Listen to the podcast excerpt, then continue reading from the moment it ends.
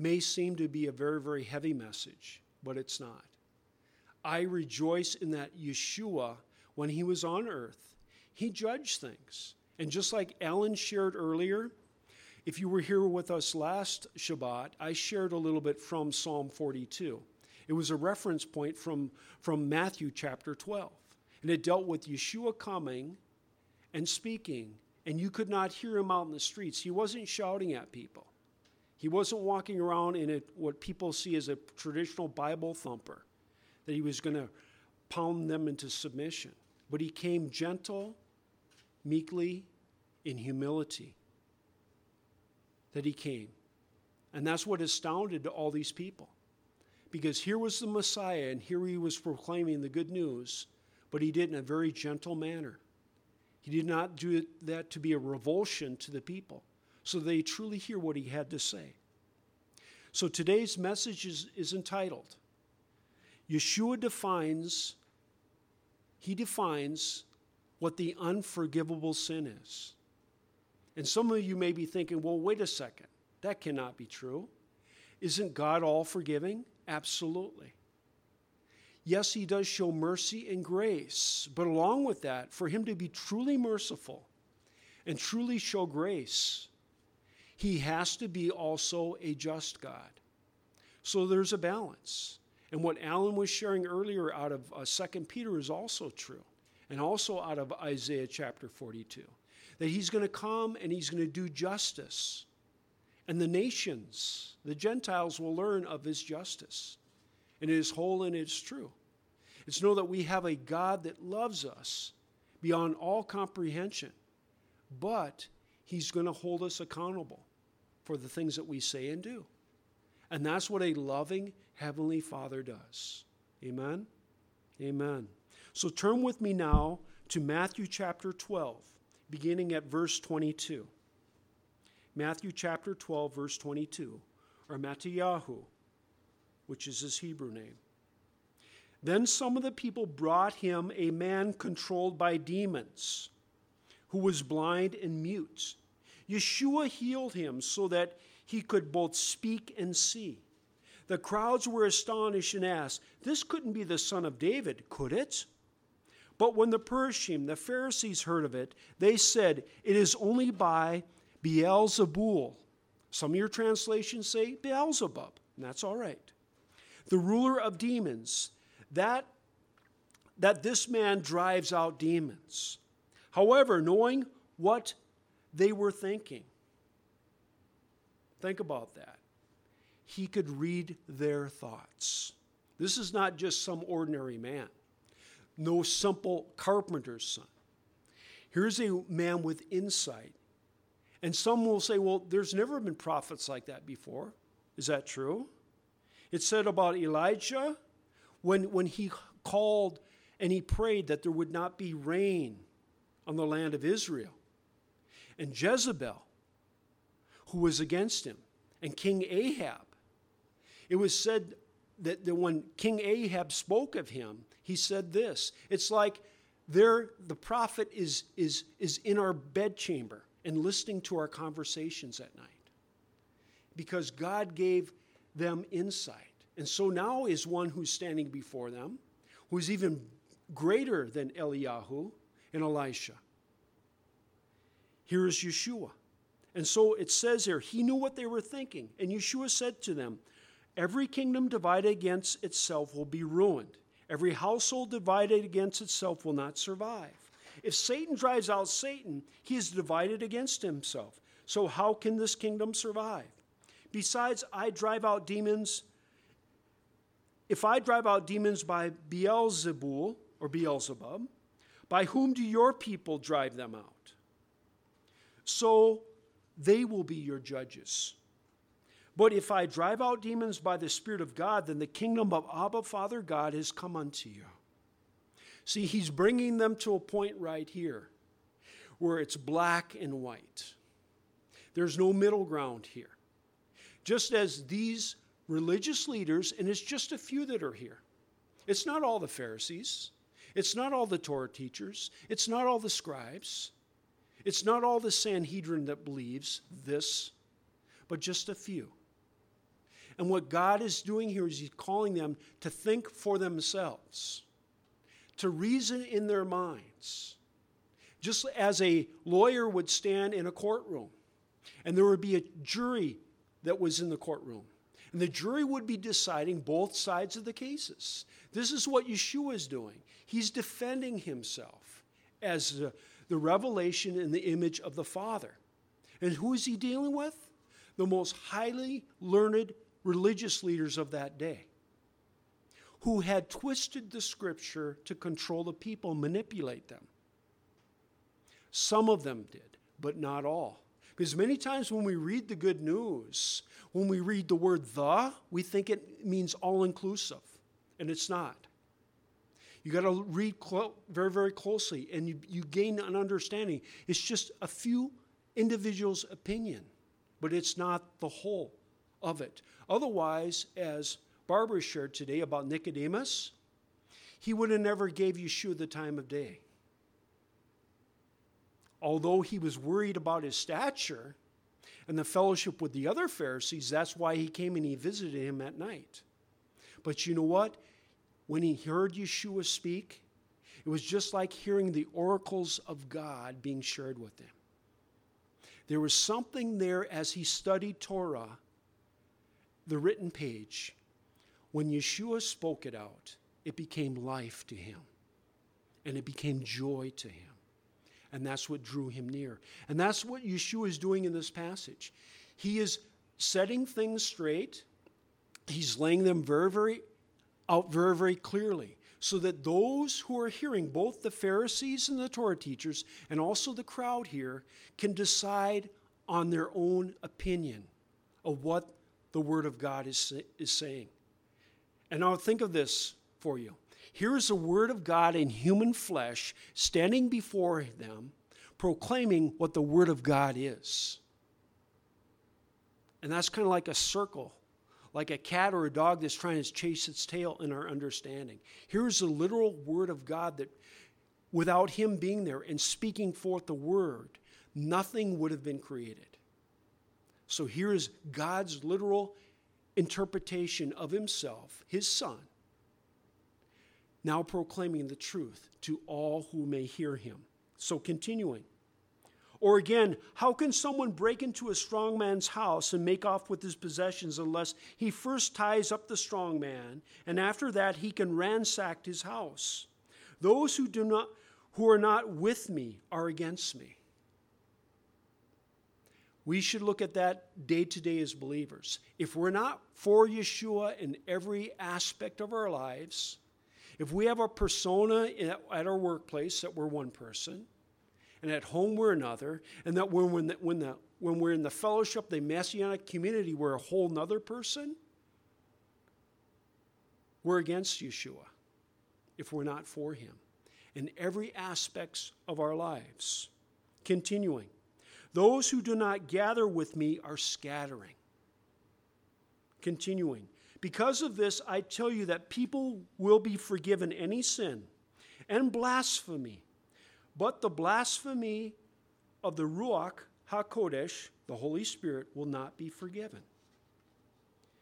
One can say something against the Son of Man, and he may be forgiven. But whoever keeps on speaking against the Ruach HaKodesh, the Holy Spirit, will never be forgiven. Notice there clearly, it's not just one time. Okay? But it's a continual, it's degree by degree. It's kind of like that illustration, if you remember bi- biology class, where they had you put a small toad or a frog in a jar, and slowly you increase the heat, right? A degree at a time. Eventually, what happened? That, that frog, it was cooked, right? That's how sin is in our lives. We allow it, we have the Spirit of the living God telling us, flee or do not partake in this. But we continue, and the degree is turned up one degree at another. There's a severing of relationship that's going on. And that was happening here with the Pharisees, some of the Pharisees, and some of the Torah teachers, by increment by increment. Let's continue. We'll never be forgiven, neither in the olam hazeh, which is this world, or this time, or this age, or it's at the time of your life that has been inscribed for you to live, or in the olam haba, that is the world to come, the age to come. And that inc- can include the, the millennial reign of Messiah and all eternity. So there's no way that you'll ever be forgiven of this sin. Continuing. Today we're going to examine the pivotal passage in the book of Matthew, Matthew. So let us now look a little closer to these scriptures. In Matthew 12, 22 through 32, not only marks an irreversible point in Yeshua's relationship with some of the Torah teachers and some of the Perushim, which are the Pharisees, but it also marks a change in his presentation of himself. Things change now. Yeshua is not going to be speaking anymore in black and white scenarios after this portion of Scripture. What is soon introduced is what? But the parables. All right? The hidden truths. And only those who are able to get the fullness of the parables are those who are seeking after or those who are filled with the Ruach that will lead them into all truth. Up to this time, his major method of teaching the people was direct, with illustrations to make a point. After the confrontation that is recorded in this passage, Yeshua's method of teaching will be in parables. Why? Matthew 13, 11 through 14 reveals to us that it is so that the truths of the kingdom can be revealed to those who belong to it. Right? Remember that parable of, of what? Those virgins? And they have oil for their lamps, right? And there's foolish virgins there too. They have oil for their lamps, but what does the parable go on to say? Their lights become dim, and they start asking from those who, whose uh, lamps are burning brightly. They say, Can we borrow some oil from you? And they say, No. Why? Because they have the full revelation of God, in that they desire to have the Ruach, the Spirit, the oil, to bring them into all truth. And what are they waiting for? They're waiting for the bridegroom to come. All right? That's what is happening here, okay, in that scripture. So now going forward that the kingdom would now be revealed to those who belong to it, while at the same time the truths would be hidden from those who do not belong to the kingdom of Abba, Father God. You've heard the scripture do not cast your pearls before swine, right? And you may say, well, what does that mean? That means this that as you share the good news with people, those who are seeking after God, will gain insight for what you have to share with them. And they will receive it gladly. You know what it will do? It will just kind of intensify their searching after God. Otherwise, what does the scripture go on to say? It says, Do not cast your, your pearls before swine, lest they what? Abuse you and trample it under their feet. All right? So we're to be wise we're to be spirit led people. And when we share the good news with people, a person can only understand the parables if he has the Ruach HaKodesh. As a brand new believer in Messiah, when you very first time you read the first four Gospels, did it make a whole lot of sense to you? It didn't for me. But after time of rereading, after time of seeking after the Spirit of the living God, the truth was revealed. And that's why now, you know, it's amazing. Many older believers read the Gospels anymore. You know why? Because they think it's like nursery rhymes. I've heard it, I know it, but you know what? They're not digging deeper. Because to truly know Yeshua, as Alan shared earlier, Yeshua declared how we should interpret him. And now, as we're going through the very first book of the Gospels, the good news out of Matthew, we're getting directly from Yeshua's mouth how we are to perceive him. Because whatever religious background we come from, we go by that opinion and interpretation. And you know what? In many cases, it's wrong because we're not uh, meditating upon the pure Word of God, which is the good news. And there's times when we need to read it, and not read any commentary of man, but to simply read the scripture so that actually you start seeing pictures in your mind. You actually start seeing Yeshua as he's portrayed in the good news. There were times when he was very gentle and meek, and there were other times when he was like a lion. There's many times that we read about him, what? Tying some ropes together while he's at the temple. And what does he do? He runs from table to table and he's turning over the money changers' tables, right? Okay. What if someone walked in here and started flipping over these tables, all right? We would arise and say, Stop it, right? But you know what? He did it, and what did he proclaim? You've tur- turned my father's house in a place of merchandise. This is to be what? A house of prayer. So he was moved by the Spirit of the living God to operate in all those these things. There were times when he came gentle and meek as a lamb, and there were other times when he stood toe to toe, face to face, and he wasn't going to give an inch. There are times when the Lord wants us to do that. But I tell you this do not allow your flesh to be the indicator on how you are to operate and how you're to share the good news. Allow the Spirit of the living God. So there's times when the Lord makes our spine as steel, and there's times when He has us just to speak a word and step back. But here Yeshua is confronting these Torah teachers because you know why? There's a divide going on right now. Because these Pharisees are becoming very, very jealous. Why? Because here's a man who does not have their stamp of approval, their goose, their, their good housekeeping stamp of approval. He did not attend their schools, all right? He, he wasn't being endorsed by any one of them. And yet, they saw undeniable the power of God being manifested as never before. The raising of the dead, the healing of the blind, all these things were happening because he didn't need man's credentials because he had his father's credentials. And who was moving through him? Everything that he was doing was by whom? By the power of the Ruach. Let's remember back at the time when he went what? Underneath the mikvah of Yohanan. What happened at that time? And I know a lot of us believers will, will read about it, will think, oh, that's cool, that's nice. But it says that the Ruach, the Spirit of the living God, descended upon him. And it was from that moment on that he started to walk in his public ministry as the Spirit of the living God prepared him. We, as a congregation, both corporately and individuals, if we truly want to build God's kingdom here, we have to be pressing into the Spirit of the living God so that we'll walk in unity of the faith and we'll walk in the callings that God is giving us. We'll walk in the power and authority We'll walk in the giftings of the Spirit that the Lord has given to each one of us, both as individuals and as a corporate body of Messiah. And that what Yeshua is doing is he's demonstrating before his 12 Talmudim here.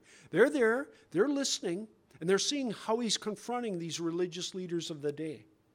He's bringing them the truth before them, and he's doing it in a very, very compassionate way. Because he's saying this to them I'm the representative of Abba, Father God to you. This is his way. He has set these standards. He's not standing before them and saying, and by the way, one day when you're in the presence of the Father, the Father will not be judging you, but I shall be judging you as the judge. And notice this who's giving this word of the unforgivable or the unpardonable sin? It is Yeshua himself, who is God of all righteousness, all justice, who can literally read the minds of any person. So let's continue here. Matthew 13, 11, 14 reveals to us that it is so that the truths of the kingdoms may be revealed to all who belong to it, while at the same time the truths would be hidden from those who do not belong to the kingdom of Abba, Father God. A person can only understand the parables if they have the Ruach, the Spirit of the living God. The rejection of Yeshua by some of the religious leaders of Israel marks a change in the offer that Yeshua was presenting to the people. He was saying, now, who are you going to follow? As we read in that scripture earlier, prior to every service, Yeshua said this I am the way, I am the truth, I am the life.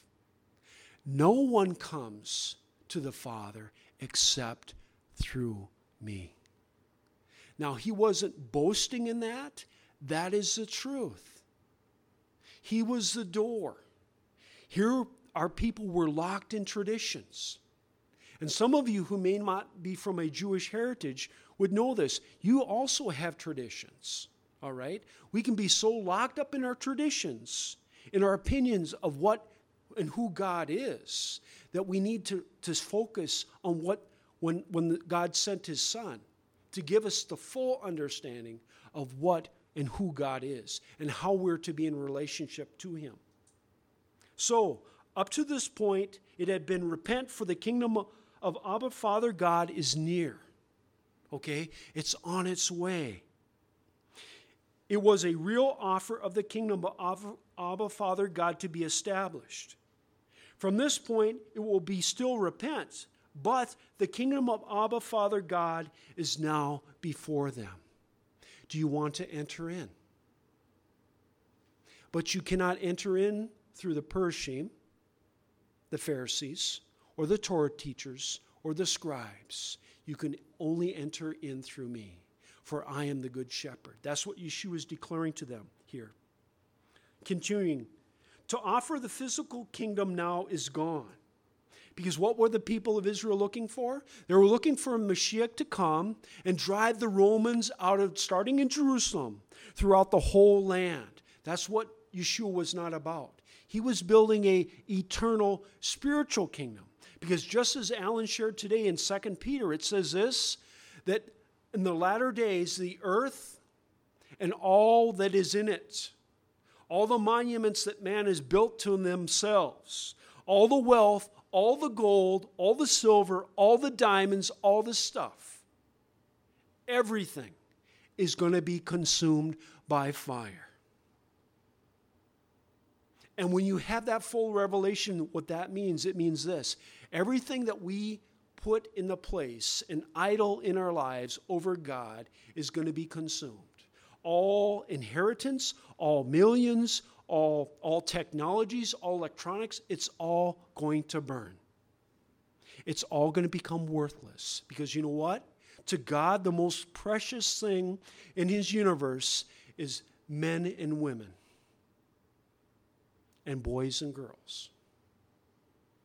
That's all that matters because He did not die upon that execution stake for junk but he died for you and I. And that's all that he desires is to hear us praise and give him worship and honor and glory. And you know what's beautiful? He's given each and every one of us a beautiful personality that we have no reason to be ashamed of because He created us that way so that we can have fellowship for all eternity for him, with Him.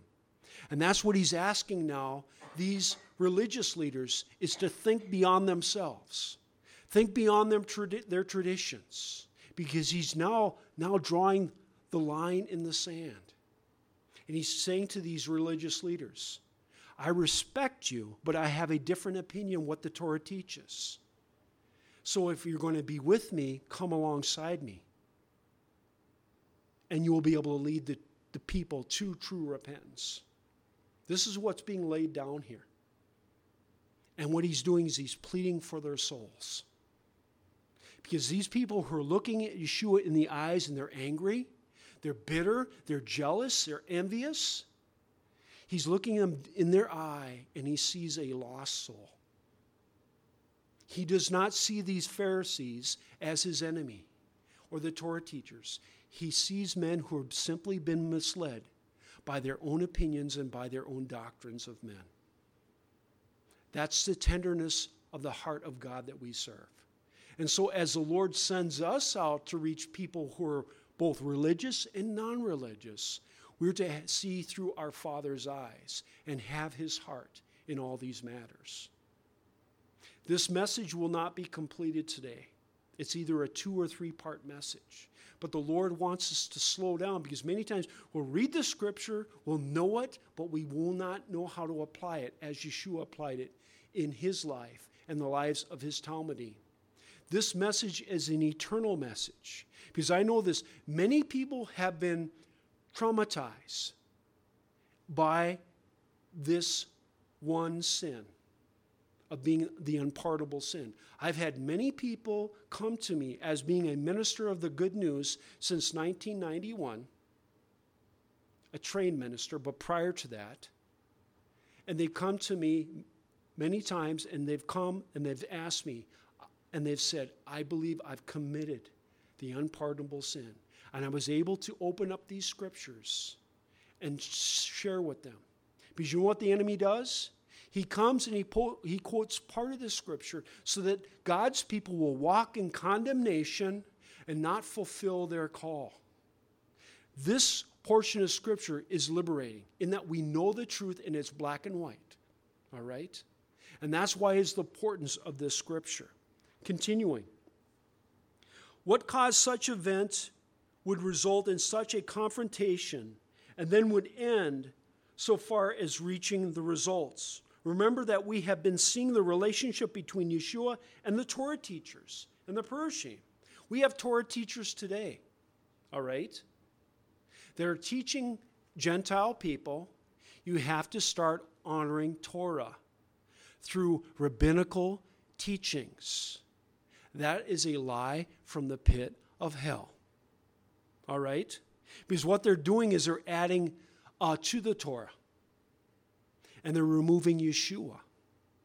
And there's a been, been a battle going on in the Messianic community for years over this issue. Because if Yeshua is not continually the center of a Messianic congregation and it's becoming Torah observant, it's following after man's doctrines and lies. Because for us, any congregation to be Torah observant, we have to have what? We have to have a third temple, we have, a, have to have an ongoing Levitical priesthood, and we have to have animal sacrifices. And I know that the people that are listening here right now have already heard this before, but I'm sharing this with those who are listening on the podcast. Those Gentiles who are now getting locked up into this false doctrine of being Torah observant. That is not of God. Honoring Yeshua and how Yeshua honored Torah. That is our example. The Lord says, move on, so I will. So now we're, we're seeing, we're remembering that we have been seeing the relationship between Yeshua and the Torah teachers. They are deteriorating for a great time. It began in Matthew chapter 11, and the strain of the relationship with one another declines at even a faster rate. Why? Because now they're thinking and they're trying to find a way that they can put Yeshua to death. In that he confronted them heart to heart, soul to soul, on their error. They accuse Yeshua of being a glutton and a drunkard and a friend of tax collectors, Matthew 11 19. They ignored the many miracles that Yeshua did, including the healing of every kind of sickness and disease and casting out demons, and power over nature, and even rising people from the dead, Matthew 11 20 through 22. They accused him and his Talmudim of breaking the Shabbat, while in fact all Yeshua and his Talmudim had done was follow the Mosaic law and refuse to follow their legal opinion of Torah observance. Matthew 12, 1 through 8. They became so incensed when Yeshua pro- proclaimed that he was Adonai of Shabbat, and he healed a man with withered hand on Shabbat, which is in a direct violation of their own legalistic rules that stated that you were to have compassion, but it could not extend onto Shabbat, only to the point was keeping the person's affliction from going from bad to even worse. You couldn't bring them to a doctor. So the Perushim, the Pharisees, began to plot with their enemies, some of Herod's party, on how to do away with Yeshua. And that verse is found in Mark chapter 3, verse 6 as what was revealed in Matthew 12, 15 through 21. Yeshua came as gentle Shamesh, as a servant of Abba Father God, In his deity, Yeshua is God himself. He's literally God himself, manifest in human flesh. In his humanity, Yeshua fulfilled with the Ruach HaKodesh, which is what the means by which his humanity was able to be in complete accord with his deity. There was a balance one with another. That's why it says that every temptation that we'll ever face in our life, even beyond Yeshua faced, and more, and he was more than overcomer. For why? He was walking in accordance with the Ruach, the Spirit of the living God. And he has set that example for all of us to follow. He came to offer hope to all people, both Jews and the people of the nations. He came and proclaimed the truth of Abba, Father, God's kingdom. But he did not argue or shout in anger, as Alan shared earlier in Isaiah 42, verses 3 and 4. He had compassion on sinful men and women, including those most rejected by the people. The scripture says that he would not what? Destroy a battered reed or a smoldering wick and he offered them all hope and redemption. Continuing, Yeshua kept his priorities in order and did things according to Abba Father God's plan for him. He did not detour one iota. I believe that every word that he shared was inspired by the Spirit of the living God. He did not seek out confrontation with some of the religious leaders over their false ways in order to put them down and to gain their power. You'll notice that we've seen that in years past. As one uh, religious leader of one group would begin to fall, there would be another one to come there and to steal their people. The seed of Abraham is, is not going to go out and steal sheep from congregation to congregation. We are to go after whom? But the lost people of all the house of Israel and all the nations. We are not seeking transplants from congregation to congregation. But the Lord is going to send us out that He would build His house by men and women, everyone who's a member or a tender in this congregation being filled with the Spirit of the living God and walking in their giftings and fulfilling their call. That's what the Lord desires for this body to become more and more. Just as Yeshua is doing that, and he's teaching his Talmidim at this time. Yeshua walked away from those as they began to argue with him. For he knew this would not serve or build the kingdom of, of heaven. We see Yeshua would simply proclaim the truth, and sometimes he was very direct and it was in a very powerful way. Then let the truth do its work.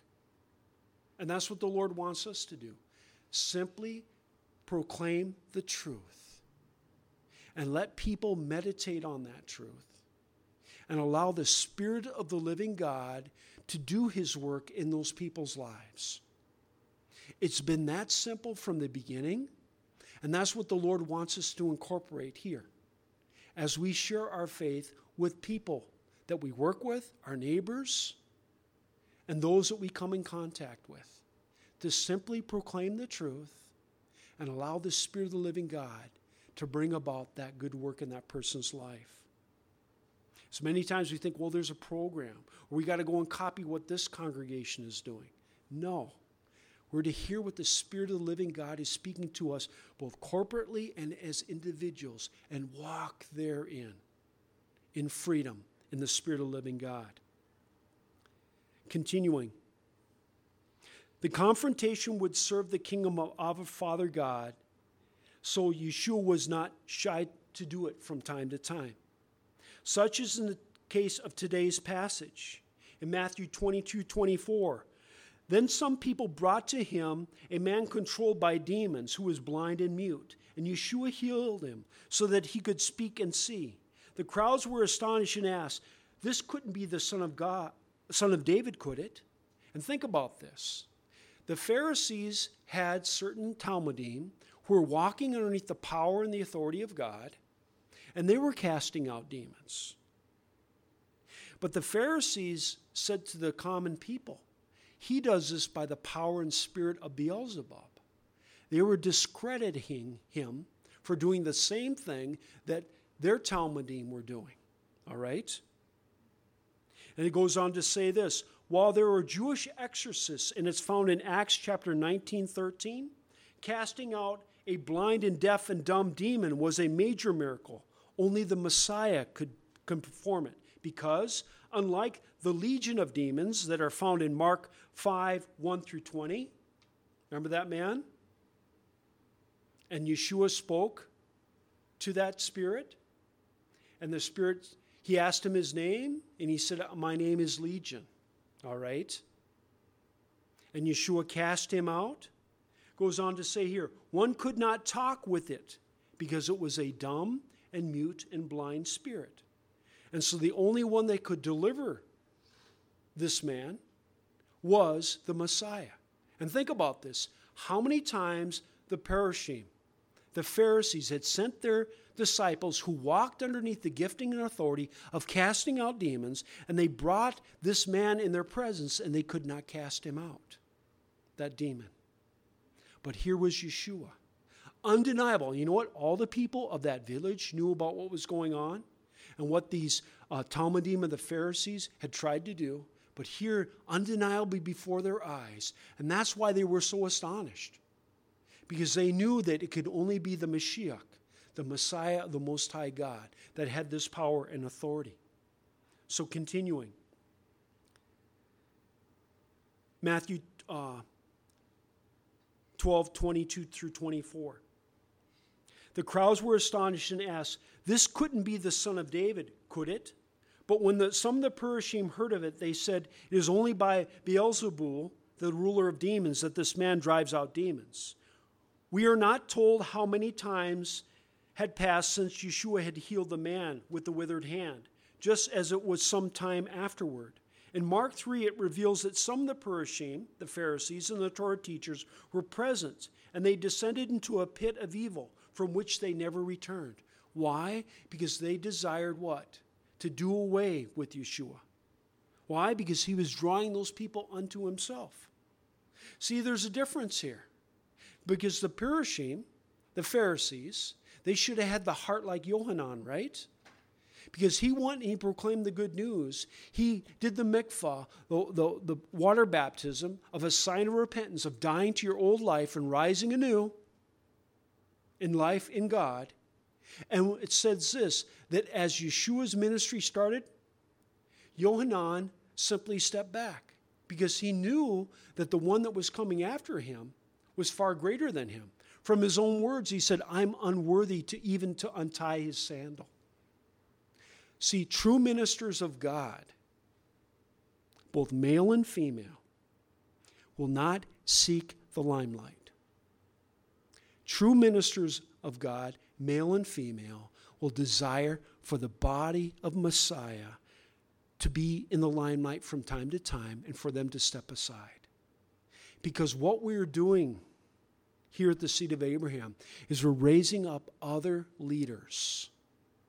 And some of those other leaders are at the same age or older than us who've never had the opportunity to minister in the giftings of the Spirit. And that's the path that the Lord has set us on here. And I know that's a sidelight, but the Lord says, make it known so the people will see that the gifting of the spirits are going to be manifest here the Spirit of the living God through the personality of every individual that calls the seed of Abraham their home. Amen?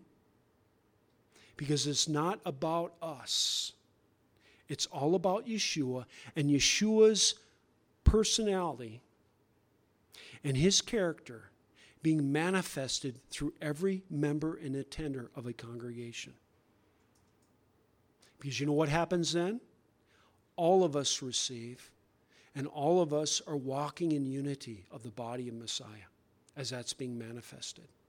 Blessed be the name of the Lord. Continuing. Notice the situation that begins at the confrontation. A man who is controlled by demons is brought before Yeshua. This was not unusual since Yeshua had already cast out demons from many people. This particular man has a demon induced which caused blindness and he could not speak. Yeshua heals the man, which again should not be very shocking since he had done this so many times before. But the man who was previously blind and mute begins to demonstrate before the crowds that he can now talk and see. And they're blown away by it. They've seen other people who've had demons cast out of them. But here was a man who was speaking and he was seeing. They're, they were utterly amazed, and their amazed is a strong word here, meaning to be totally astounded, beside oneself, amazement and wonder. In literal terms, their minds were completely blown away. They had never seen such a great miracle. They were knocked out of their senses by what they had saw and heard. This astonishment led them to wonder out loud about Yeshua. And they began to say to one another, and listen to this form. This is the way it's truly been said. This couldn't be the son of David, could it? They're saying that that way because you know why? They're in fear of the Pharisees and their opinion, the religious leaders. Because who controls the local synagogue? It's the Pharisees. It's not Yeshua. He goes from their synagogues and he goes forward.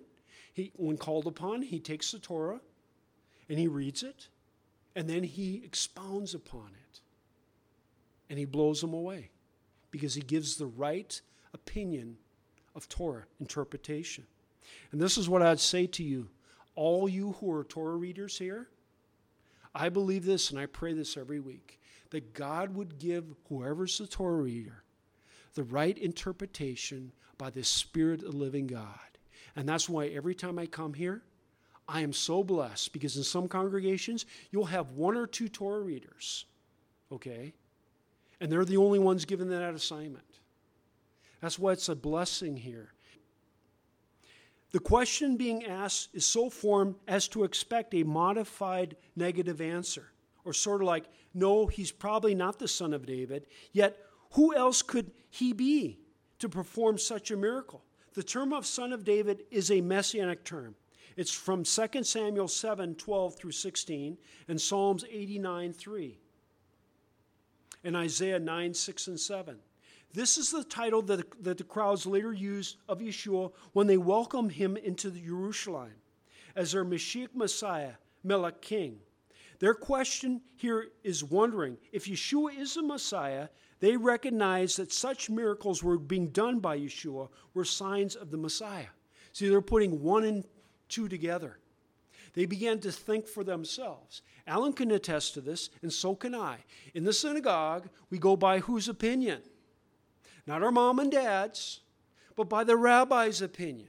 Those of you who are here from a Roman Catholic background, whose opinion do you go by? but by the priest, right? The Roman Catholic priest, right? Those of you who have come from a denominational uh, background, whose opinion do you go by? By the pastor, okay? But what does God desire for us to be? A people of His Word. That we would not go by the opinions of men, but we would go by the, by the literal Word of God as it's being fed to us by the Spirit of the living God. Can you imagine this? If every member and tender of every congregation upon the face of this earth would spend time searching the scriptures and allowing the Spirit of the living God to equip them and to empower them to walk in the power of the Spirit, the body of Messiah would be far more healthier than it is now. And we'd be building the kingdom as never seen from the time of the very first believers. And that's what the Lord desires to do in this end age. So make time to study the scripture. Make time to shut off the TV, shut off the radio, shut off the interpretation, off the internet, and search the scriptures. Because I tell you this everyone who's ever written anything or written any commentary on the scriptures, all right, who's a believer of God, who did they receive it from? But the Spirit of the living God. Do not short circuit yourselves. Because you know what? In these latter days, as we spend time listening to the Spirit of the living God's voice, Because one day, the electronics is going to be taken away from us.